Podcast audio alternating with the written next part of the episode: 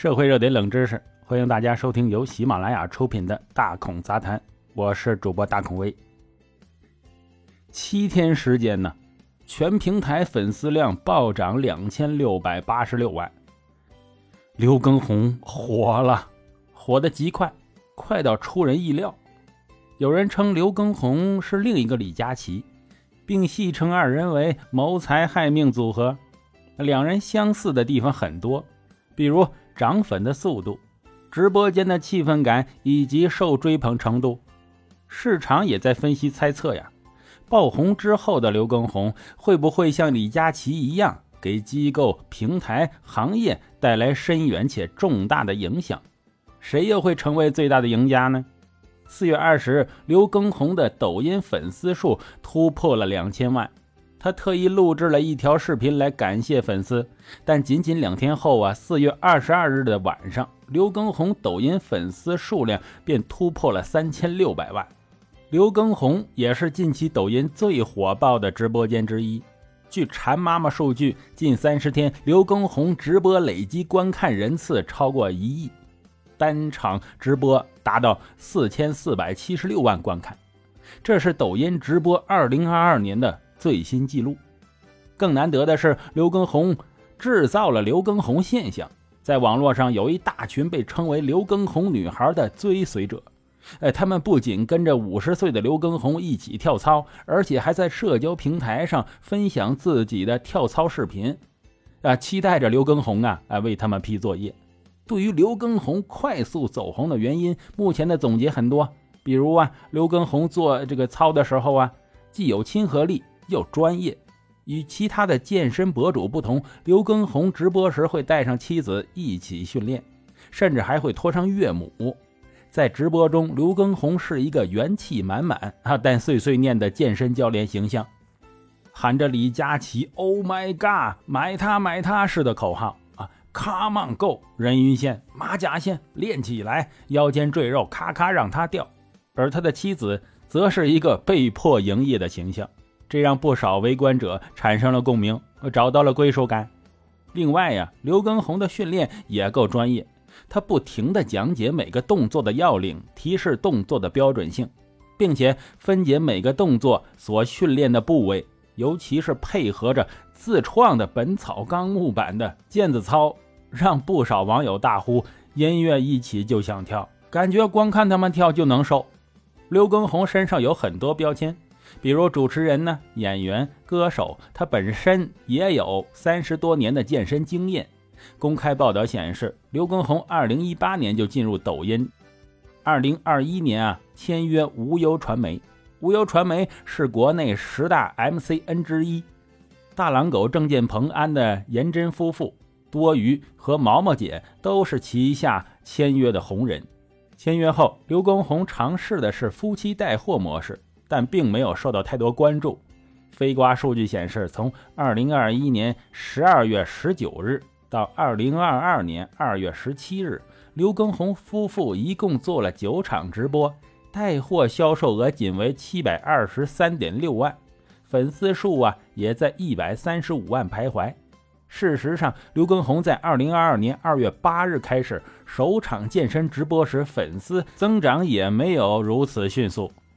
但此后，刘畊宏遇到三次乌龙禁播事件，话题不断，频上热搜，开始了疯狂吸粉模式。细看刘畊宏粉丝量的变化，新抖数据显示，刘畊宏抖音粉丝数量暴涨点出现在四月十六日，当时为八百七十二万，随后几天这一数字急速攀升，以四月二十二日三千五百二十七万计算。近一周，刘畊宏抖音粉丝数量日均增长三百七十九万，全平台粉丝数则增长了两千六百八十六万。目前，刘畊宏的直播间并未带货，收入主要来自直播打赏。据中国企业家报道，四月十日，刘畊宏直播结束后收获了二十六万音浪，四月十六日则收获了二百四十万音浪。兑换下来，刘畊宏直播间当天对应收入分别为二点六万和二十四万元。据一位无忧传媒员工透露，一般主播的打赏要经历两次分成，抖音与主播是五五分成，分完之后啊，主播再与无忧传媒四六分成。不过这个不是固定比例，大主播的分成比例呀，啊可以自己谈。该员工同时表示，公司为了推刘畊宏的各平台，也花了不少资源和精力呀。不过，哎，公司现在要的不是他的直播收益，另有别的计划。事实上啊，刘畊宏爆火之后，网友们就在猜测，刘畊宏会不会重新走上直播带货的老路？毕竟靠着直播健身，他已经积累了非常可观的人气。不过呀，有行业观察人士表示。之前刘畊宏曾试水带货，反应较差，所以他后续应该不会硬带货，可能会采取视频讲解呀、呃商品挂小黄车的形式。刘畊宏的走红也离不开抖音的加持。确切的说，刘畊宏与抖音的关系跟李佳琦与淘宝直播的关系有些相似，很难说谁成就了谁，更多的是互相利用，各取所需。目前，由于刘畊宏的走红，抖音在运动健身这个品类已经脱颖而出。近一个月呀，抖音运动健身品类里面已经有多位主播粉丝增长加速。据统计，现在有粉丝六百六十八万的猫宁逆袭记，一月二十一日开始到三月结束，粉丝不到三万。近三十日啊，涨粉二百一十一万。再如现有粉丝仅一百六十三万的腰部主播七月形体有氧运动，有超过半数粉丝啊都是近一个月涨上来的，这是抖音希望看到的。运动健身是抖音重点扶持的一个品类。二零二一年十二月，抖音发起短视频健身行动“抖动计划”，号召有体育内容创作能力的人及机构，基于抖音创作发布运动视频，记录健身日常。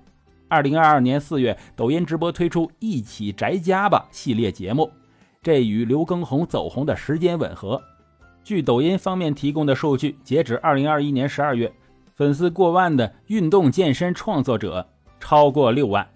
二零二一年，抖音运动健身视频数量增长百分之一百三十四，创作者数量增长百分之九十三，健身类主播涨粉同比增长百分之。二百零八，直播收入同比增长百分之一百四十一。而当下抖音的目标与当时淘宝直播想孵化出更多中号李佳琦、小号李佳琦一样，孵化出更多刘畊宏。当然了，在运动健身品类发力的平台呀，不止抖音一家。疫情爆发初期，云健身曾有短暂的辉煌，比如快手上线了客厅健身房，在 B 站。健身运动视频累计播放超六亿次，小红书的相关笔记发布量也增长了两倍。当然，还有 Keep 这样的一直坚持发力健身直播的垂类社区。二零二零年下半年，Keep 上线直播课，并大力投入，推出覆盖瑜伽训练、操课、单车等品类的直播课程，并覆盖了几乎全天多个时段。二零二零年八月。Keep 与有着“人间 AI” 之称的健身达人帕梅拉合作。据 Keep 方面提供数据，目前帕梅拉在 Keep 站内有粉丝超过一千万，月跟练人次达到两千七百九十一万。很明显啊，这个刘畊宏在抖音走红对 Keep 触动更大一些，因为相较而言吧，直播健身或云健身赛道的火爆，对 Keep 这样的垂直社区更有现实的意义。Keep 运动研究院资深研究员海东接受记者采访时就说：“近年来啊，很多内容平台开拓健身品类的内容，这说明大众运动的需求和健身内容的价值正被重视。虽然刘畊宏在抖音平台啊非常火爆，但 Keep 非常乐于看到这一现象，这是 Keep 的机会，也是行业的机会。中国健身市场仍是一片蓝海。”根据着实咨询报告，二零二一年中国健身人群为三亿，居世界首位。不过，二零二一年中国健身人群的平均年支出为两千五百九十六元，远低于美国的一万四千两百六十八元。之所以说疫情初期云健身是短暂的辉煌，是因为平台没有很好的解决用户粘性及商业变现的问题。